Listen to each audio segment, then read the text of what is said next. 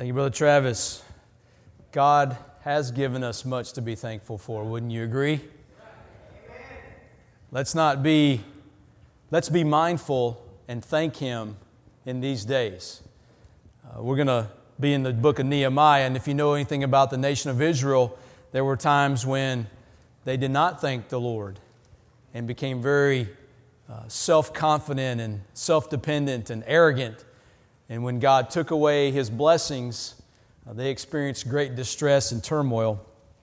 Turn with me in uh, the book of Nehemiah. I was reading uh, through uh, this book and this, uh, these chapters here in the lat, kind of the middle part of the book really just spoke to me and um, so lord thought i'd just share what god taught me in, in these passages just to kind of set the stage here i, I think most tonight would be familiar with um, nehemiah the, the person the man and how he uh, heard of the plight that had happened in his nation.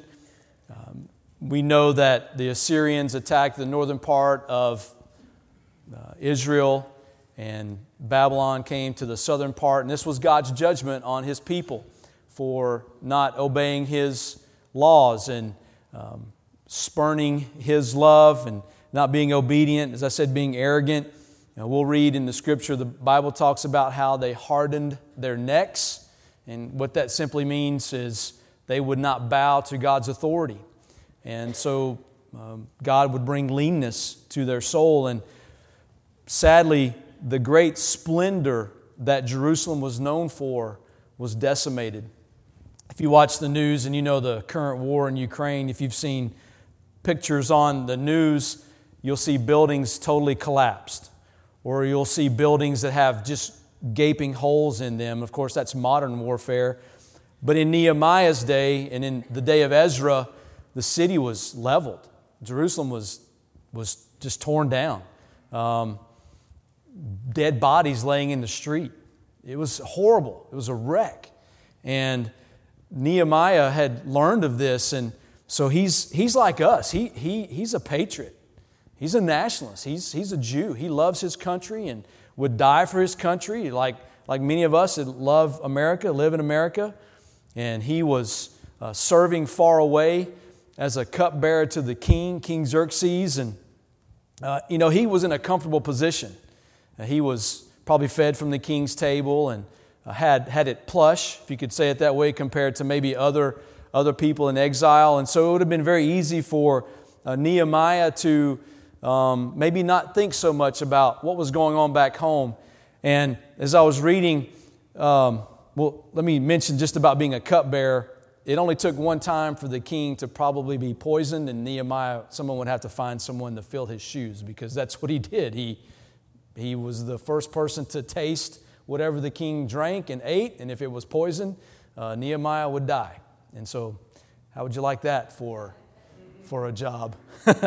but um, I, I think Nehemiah, as we, we're not going to read the beginning of the book, but Nehemiah, the person, uh, most likely had favor with the king. He was trustworthy, he was a faithful servant.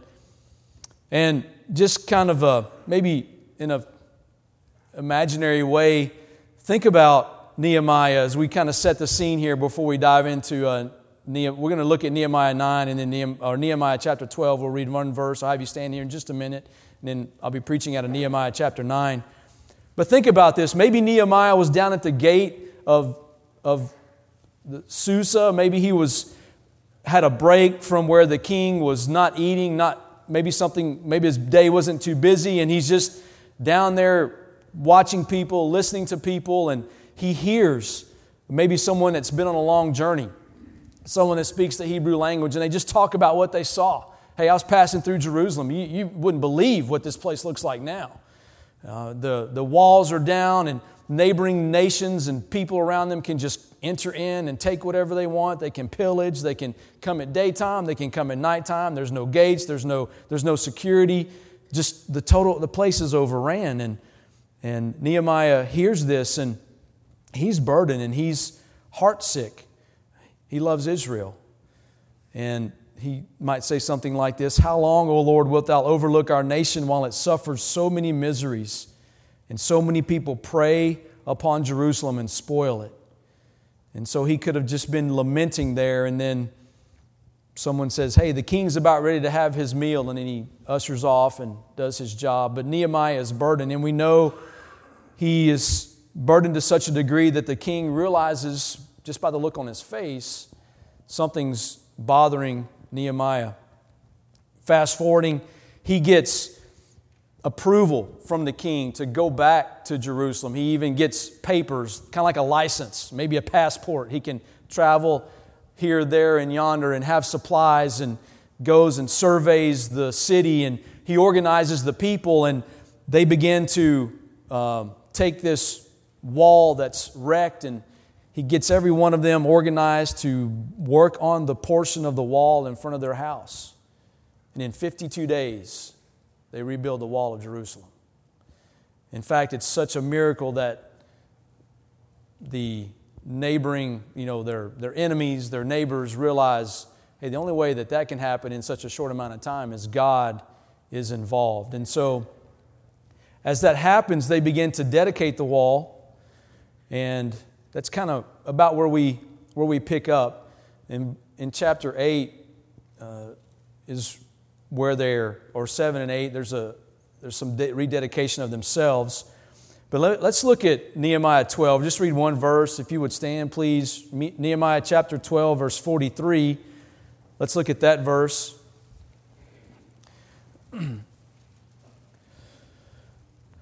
also, that day they offered great sacrifices and rejoiced, for God had made them rejoice with great joy.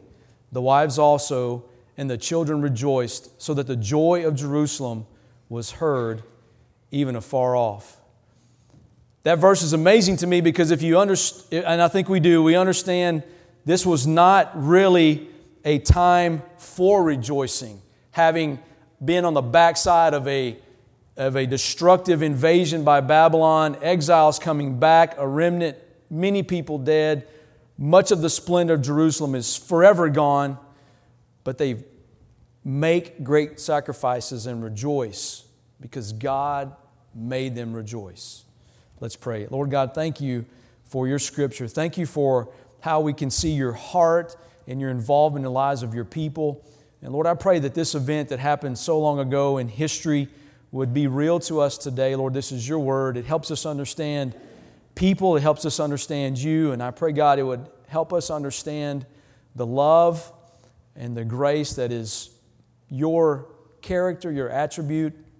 And Lord, would you help us draw nigh to you and love you because you are worthy of our love. And Lord, you're worthy of the highest love that we can give or bestow upon you. Lord, help us tonight, I pray. In Jesus' name, amen. Thank you. and Please be seated.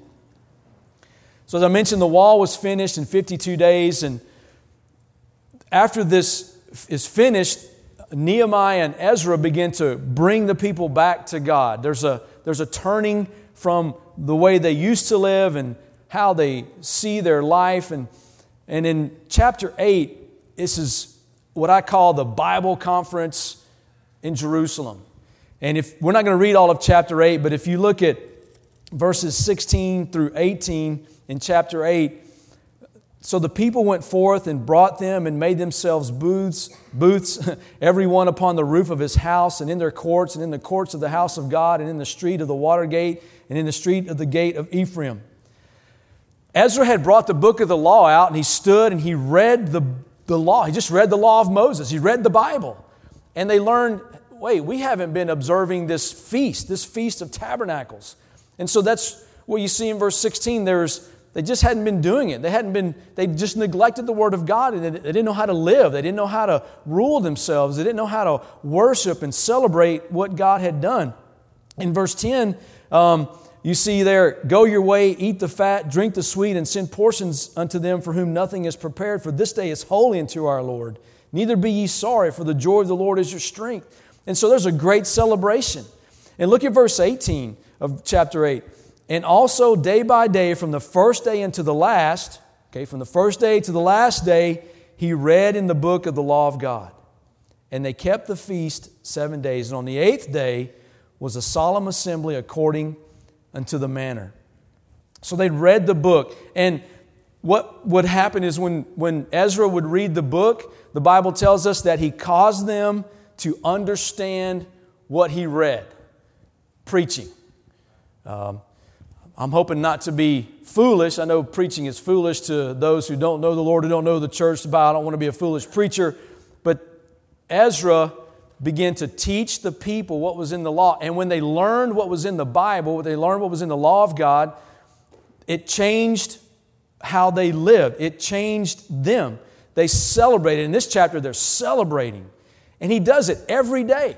They come to him every day and he reads from the first day to the last. But in the latter, latter part of verse 18, something begins to change in the people because the Bible tells us on the eighth day was a solemn assembly according unto the manner. So look at, let's look at verse 9. Now, in the 20th and fourth day of this month, the children of Israel were assembled with fasting. They just finished a feast, a, a week's worth of feasting and celebrating and eating the fat and drinking the sweet and giving food away. But now, having been under the preaching of the Word of God, the teaching and preaching of the law, something changes in their atmosphere. They're fasting with sackcloth and earth or dust upon them. And the seed of Israel separated themselves from all strangers and stood and confessed their sins and the iniquities of their fathers. And they stood up in their place and read in the book of the law of the Lord their God. Pay attention. One fourth part of the day and another fourth part, they confessed and worshiped the Lord their God. I've titled this message, uh, simple title, Three Reasons Why We Can Rejoice in Our God. In this first point, reason number one, because God is great. Why can we rejoice in God?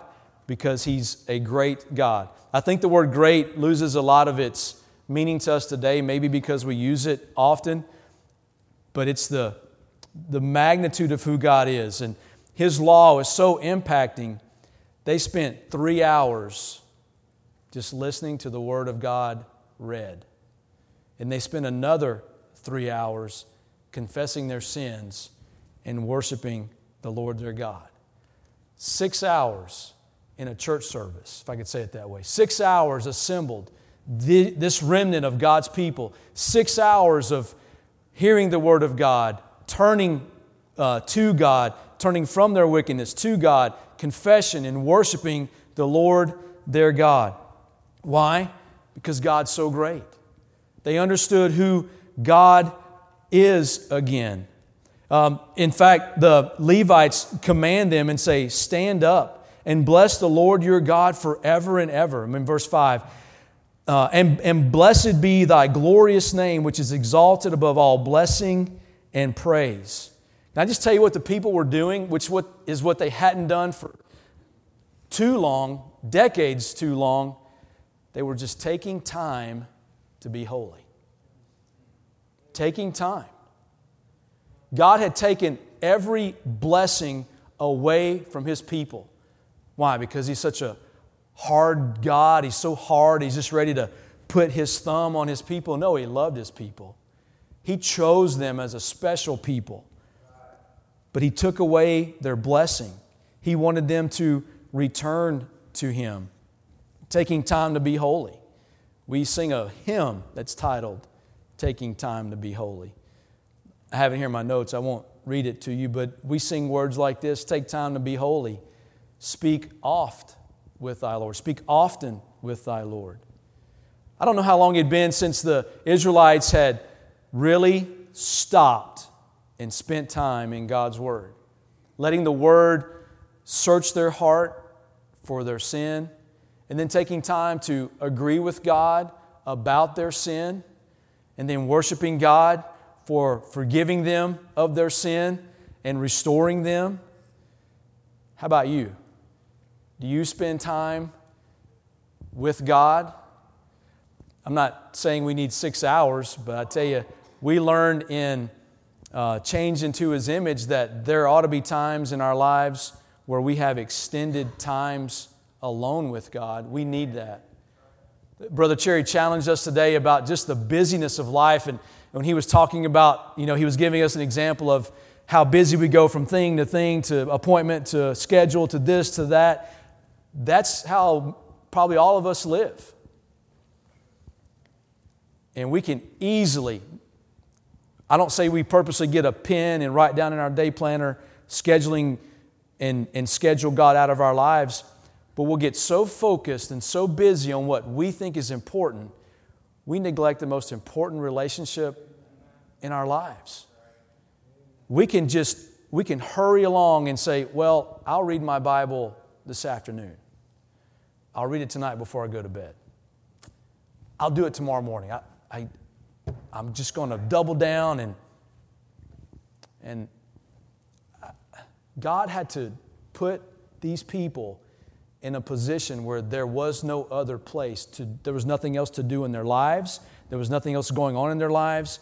And now they see how great god is. And, and look at verse 6 thou even thou art lord alone. These are the this is the people. They're following the commandment of levites He's, they're telling them stand worship your god and here are their words thou hast made heaven the heaven of heavens with all their hosts, the earth and all things that are therein, the seas and all that is therein, and thou preservest them all, and the host of heaven worshipeth thee. Wow. They gotta, they got to see how great God is. I, I don't, let's, let's, uh, that's what I was thinking about. Let's thank God now. Let's humble ourselves now. Let's not have God to humble us, have to humble us, and have to put us in a place where He's stripped us of all our blessings. And it takes an entire day for us to realize that we need to get right with Him. God's a great God. We should want to obey a command like the Levites gave the people to stand up and bless the Lord their God. Uh, Philippians 2 19 through 11. Wherefore God has highly exalted him and given him a name which is above every, which is above every name, that the name of Jesus every knee should bow of things in heaven and things in earth and things under the earth, and that every tongue should confess that Jesus Christ is Lord to the glory of God the Father. That ought to be our regular activity, that we would see the great God that we serve. Reason number two we can rejoice in our God is because and I don't want to say simply, but it's powerful. God is good. He's very good. And then they begin to talk about how good God is. Look at verse 7. They talk about Abraham and how God brought Abraham out of the Ur of Chaldees and gave him another name, Abraham. Why is that so important? Well, God didn't have to. God didn't have to go and choose Abraham. He wanted, he was looking out into eternity and said, I'm going to through Abraham, I'm going to begin this nation, these people that I am choosing. God found Abraham faithful. And it says in verse 8 that he entered into a covenant with Abraham. I think of it this way, and, and don't take this the wrong way or anything, but God entered into a marriage with Abraham. That's the strength of that word, covenant. He, he, he entered into a, an agreement that Abraham was not to break, nor, and God is faithful. God's not going to break his part of the covenant, but he was married to Abraham. Why? The whole world would be benefited from Abraham. In Galatians 3 8, and the scripture foreseeing that God would justify the heathen through faith. That's us, we're the heathen. Through faith, we'd be justified, preached before the gospel unto Abraham, saying, In thee shall all nations be blessed. They understood that, and that he had given them a wonderful land. Um, look at the bottom half of verse 8 To give it, I say, to his seed, and has performed thy words, for thou art righteous. They, they rehearse their deliverance out of Egypt in verses 9 through 11 that God saw their affliction, and it talks about how He destroyed all the armies of Egypt at one time. verse 11, and their persecutors thou threwest into the deeps as a stone into the mighty waters. There, Israel was its own army. I like what we studied about in chapter 8. This is kind of a side, but um, you know, it's challenging us in chapter 8 that God's inviting us to do His work. And it talks about having a, a God centered life uh, compared to a self centered life. And, and then um, we learned this morning about how um, you know, God has purposes and plans for us, and, and we can, we can uh, be doing things our own way, our own strength, our own plan. They use the life of Moses, and I like the illustration that Moses, in his own strength, tried to lead the people out of Egypt. And what happened? He murdered somebody. That was, that was Moses seeing God's hand in his life and maybe seeing what God was leading him to do, and he kills a man. What do you think if Moses would have tried to lead the army of Egypt out of Egypt? I know you know the answer to this. Many people would have died. But God, in His goodness and His benevolence, single handedly shows His might and power to the Egyptians to such a degree that they're basically paying the Hebrews to get out of Egypt. Wow. They gave them all the wealth, all the food, all the gold. Please go. and then he destroys the greatest army at that time, the Egyptian. He works in the heart.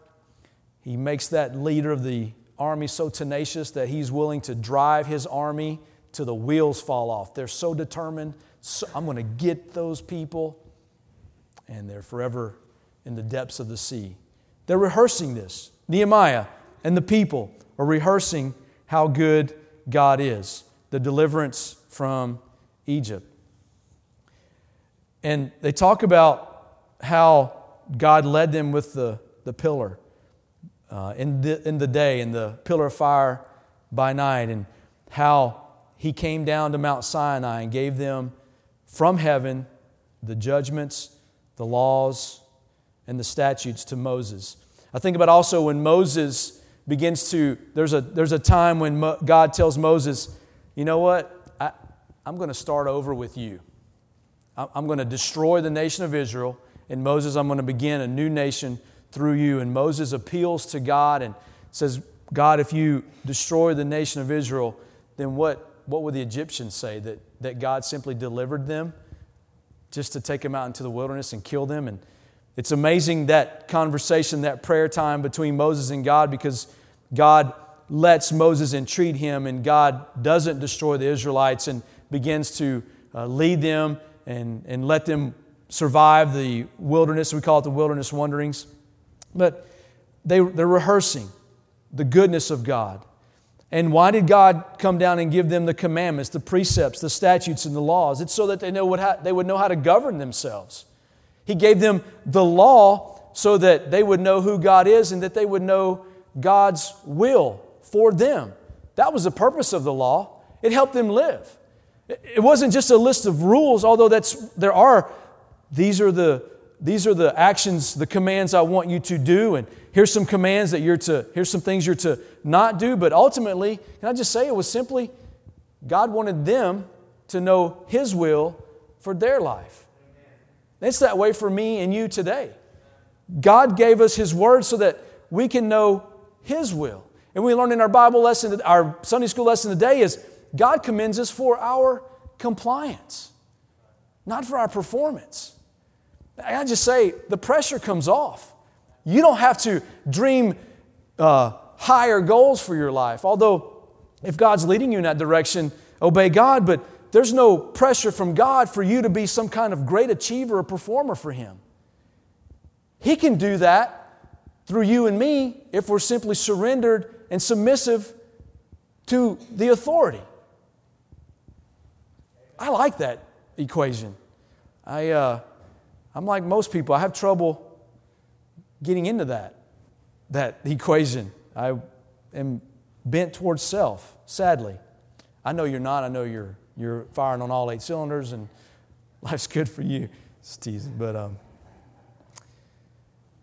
and I think it's interesting that they mention the Sabbath, the commandments, and um, I think it's true they mentioned the Sabbath law. I'm going to mention it if it's not in here. Um, but he gave them the law, and I thought about the Sabbath. You know, the Sabbath law was not for the neighboring nations to obey. It was for Israel.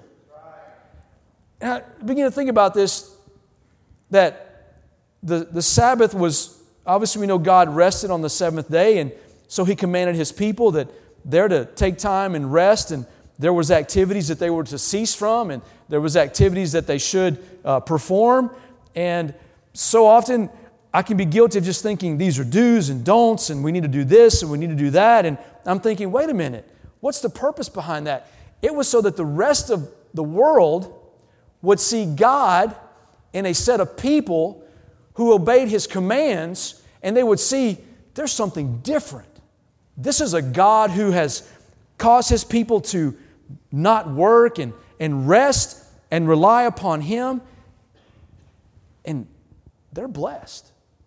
They, they have things, and it would show up in material, in material possessions, but that's the law was given to, to them so that they could be a priesthood to the world. God, God wanted to be the king of the Israelites. That was his desire. He wanted to rule over them.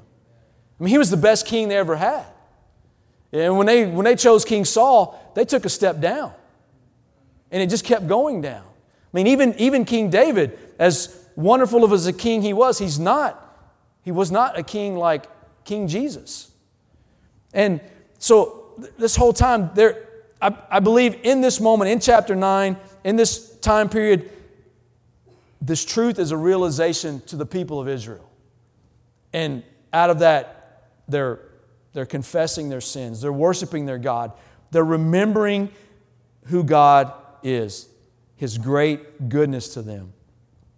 Like in, in verse 17, um, and refused to obey, neither were mindful of their wonders that thou didst among them, but hardened their necks, and in their rebellion appointed a captain to return to their bondage. That's referring to Numbers 14 when they cry out, Why did Moses just brought us here to kill us? We should go back in Egypt and die. And you, you realize that Egypt is still in the hearts of Israel because the moment they get in a distressful moment, their first words, their first thought is, Well, let's go back. It was still inside. I like the half, this half of 17. but thou art God, ready to pardon, gracious and merciful, slow to anger, and of great kindness, and forsook them not. A great picture of the goodness and mercy of God. You know, in Deuteronomy, the Israelites were commanded, Hear, O Israel, the Lord our God is one, law, one Lord. And thou shalt love the Lord thy God with all thine heart, and with all thy soul, and with all thy might. How could Israel turn their backs on God after all he had done for them? They did not truly love him. Their obedience was only an outward form, it did not come from their hearts. In their hearts, they were still living in Egypt and wanting to return there. They did not have a living faith in God. Israel was only willing to receive his help and enjoy his gifts. You ever wonder how God felt about that? About his people and how they had turned from him, how they had not been obedient, had stiffened their necks against him or towards him. I think we have a really good picture in the New Testament and really it's the picture of the heart of God. Turn with me to John chapter 21. At the end of the chapter, John chapter 21 and verse 14. this is where Peter and Jesus are together. And Jesus is, this is the resurrected Savior. He has, this is the third time he had shown himself to his disciples. And in verse 15 of chapter 21, it reads So when they had dined, Jesus saith to Simon Peter, Simon, son of Jonas, lovest thou me more than these?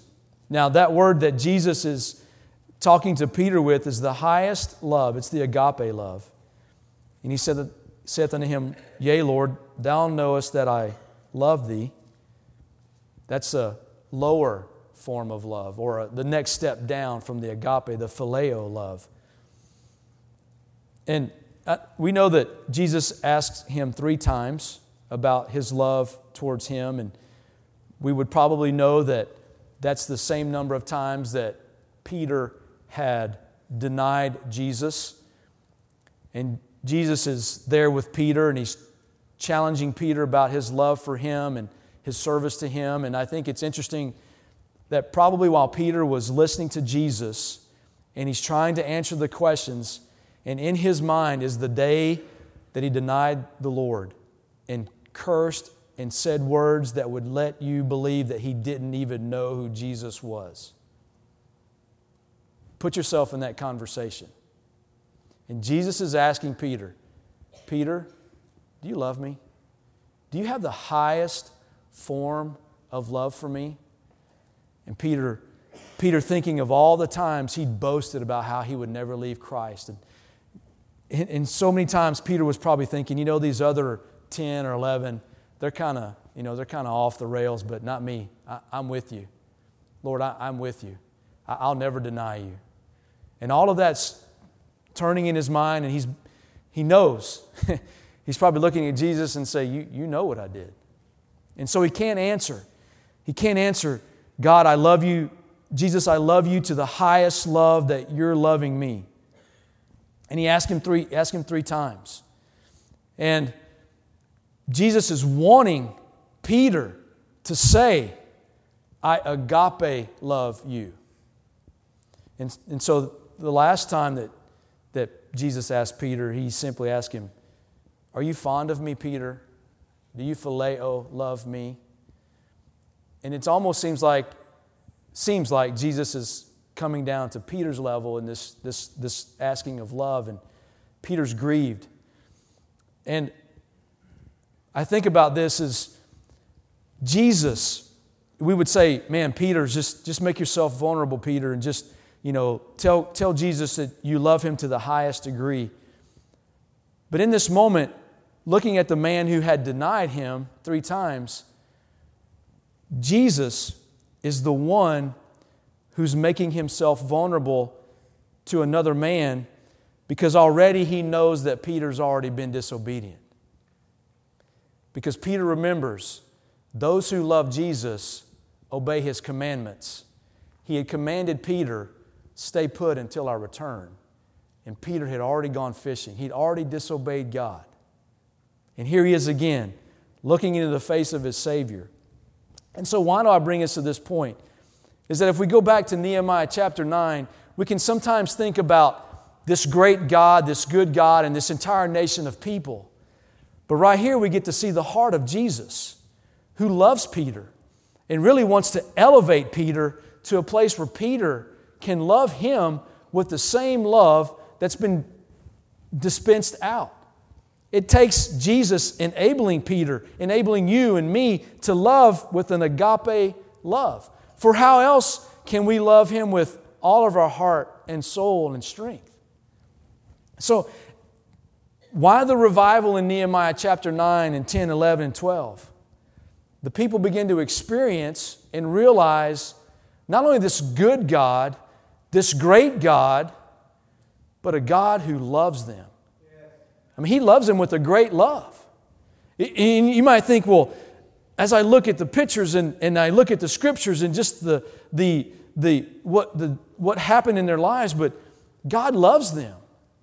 In their rebellion, the Bible says that they had hardened their necks, and, and right there it says, But God, you chose to be merciful. You chose to be to pardon them. You chose to be gracious and to be merciful. You, God, were slow to anger and you didn't forsake them. And so when we read God in the Old Testament, let, let us understand that that picture between Jesus and Peter, it's the same relationship between this mighty, terrible God who led the Israelites. It's the same love relationship. Same God. Same God in the Old Testament is the same God in the New Testament.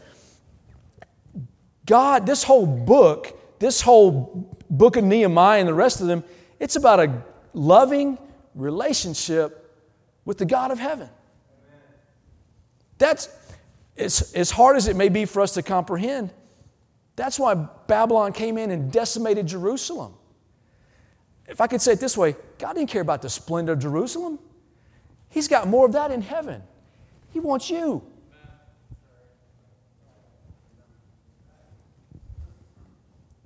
God's not impressed by your bank account. He wants you, He wants me. Just like a good parent will remove every obstacle between them and their child at the expense of even maybe losing the relationship because they love that child so much that if this is going to hurt you, if this is going to destroy you, even if you turn from me, I'm, I'm going to do what is right as a loving parent. And as hard as it was to watch Israel um, have great distress, look at the result. This remnant is now in a place where God's going to use them to bring the Messiah. They saw this good God, this great God, and the last point of why we can rejoice in our God is because He's a God that's full of amazing grace. He is full of grace, or God is gracious. You could write it down either way. He is full of grace. In Nehemiah chapter 9, verse 30, uh, we see, Yet many years did this thou forbear them and testifiedest against them by thy spirit and thy, and thy prophets, yet would they not give ear. Therefore gavest thou them into the hand of the people of the lands. Nevertheless, for thy great mercy's sake, thou didst not utterly consume them, nor forsake them, for thou art a gracious and merciful God. Now, therefore, our God, the great, the mighty, and the terrible God, who keepest covenant and mercy, let not all the trouble seem little before thee, that thou come upon us, on our kings and our princes, and our priests and our prophets and our fathers, and on all thy people since the time of the kings of Assyria unto this day. Howbeit, thou art just. Listen to this. This is the people talking to the Lord. Howbeit, thou art just in all that is brought upon us, for thou hast done right, but we have done wickedly. They acknowledged and owned their own guilt. They did take time and they identified with the sins of their fathers. In fact, their prayer looks much like Nehemiah's prayer in, Nehemiah chapter 1, where Nehemiah, you, you, hear him use the pronoun we. He's taking ownership of what's happening to Jerusalem. Uh, even though he may not have been the one, he says, We've sinned against God. Me and my father's house, we've sinned. We've done very corruptly against thee. Um, later on in this same chapter, we're reminded that the nation had experienced abundant blessings, but still sinned against God. They were in the land of promise here, rebuilding the wall, but you know what? They couldn't enjoy it. All the good of the land, the fat of the land, went to the king of Persia. Even their own bodies were subject to the king. When God was their king, they enjoyed great blessings, and when they rebelled, they found themselves enslaved to kings with no compassion. But God allows them to start a new beginning. Look at verse 38. And because of all this, we make a sure covenant and write it, and our princes, Levites, and priests seal unto it. They couldn't go back and change the past, what their fathers had done, what they had done. If you could say it was written down forever. They couldn't go back and change the fact that their country, their nation had been uh, uh, invaded by two opposing armies and in great distress. And, but here's what they could do they could go forward from here. And God allows them uh, to surrender. He, he listens to them, He is letting them enter into a covenant. And can I just tell you, if you continue to read the book of Nehemiah, you'll start to see where they already, later on in the chapter, have trouble keeping this covenant you read in verse 38. Poor humans, they just can't get it right, right? They cry out to God for more mercy and forgiveness. They make a covenant with God. They, they make a covenant. God, we will obey your law. We will do your will. And God honors that. He uses this remnant from here forward to see the Messiah come and save the world. So, how do we apply how do we apply, apply all of this and there's there's many there's i've got a whole list here of applications that we can draw from the book of Nehemiah in, in chapter 9. And I, and I am closing this up and wrapping this up. I think is to let us ask ourselves some questions. We saw in the beginning of the chapter how the people took time to get, to get holy, to get clean, to spend time in God's Word, to confess their sins and worship God. Can I ask you this? This is for all of us. How's your quiet time with the Lord?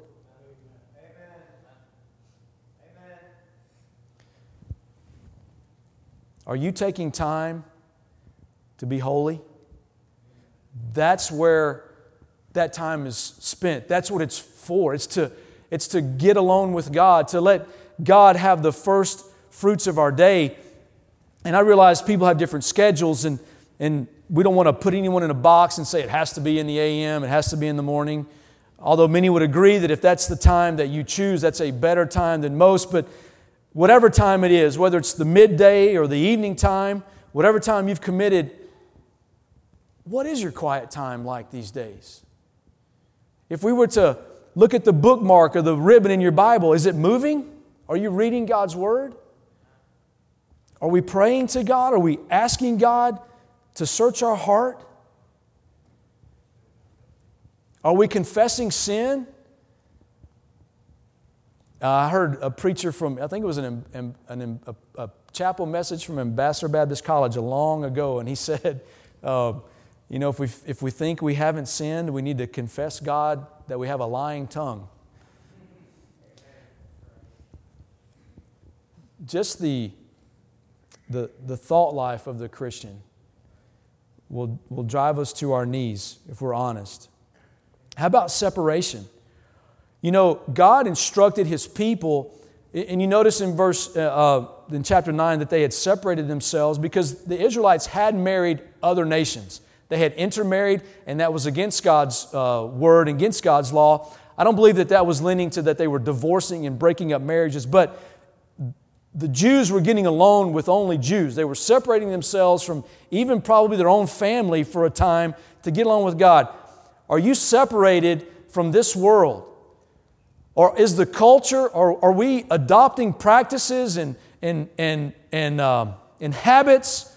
And are we, is our media, is it looking like the pagan nations around us? Because this culture is like its own pagan nation, and we are not to be a part of the culture. We are different. Uh, we're, not to, we're not to be, um, f- please understand when I say this, we're not to be like the trans maniacs in our culture. Listen, that's a sin against God, it's a sin against the Bible, and there are two, there are two kinds of people. There's males, there's females, it's biologically correct. And as much as we need to, to get the gospel to those people, um, we're not to be like them and to be practicing what they practice. Um, we're to be different in how we dress. We're to be different in our social media. We're to be di- different in the, in the music we listen to. Listen, I, everywhere we go, you, you, the TV, the radio, the supermarket, listen, there is wickedness. We're in a sex saturated culture, and you had better be on guard everywhere you go. Can I just ask, are you and I separated from that which would defile us? Is your language different than those that you are with at work? The jokes and the sidebars or the even even just you know a facial expression will lend someone to know that you're involved in that practice too. Uh, nonverbal communication. We must be separated. God wanted them separated because they were representing Him and He's holy. Are you more in love with your career than you are with God? Your, your bank account, your, your hobbies? You know, we're to be in love with the Creator, not in love with the creation. Have we stopped and thanked God for His blessings? Do you and I only run to God when trouble comes? Have you forgotten that God has the master view, the bigger view of your life, and that His purposes and His plans are far higher than your thoughts and your plans and your purposes for your life? And I guess this last question, and we'll have an invitation here. Can you see what it is that's drawing you away from loving God with all of your heart and all of your strength and all of your soul and all of your might? Can you point that out in your life and say, God, I want victory right there? When stresses and distress and difficult times come, are you like the Israelites and your first words are, let's go back to Egypt? Or are your first words, I need God? That will determine the direction that you head on a daily basis. Is who do you cry out to? What do you cry out for when stress, distress, and difficult times come? Uh, let's stand, if we would, for a moment and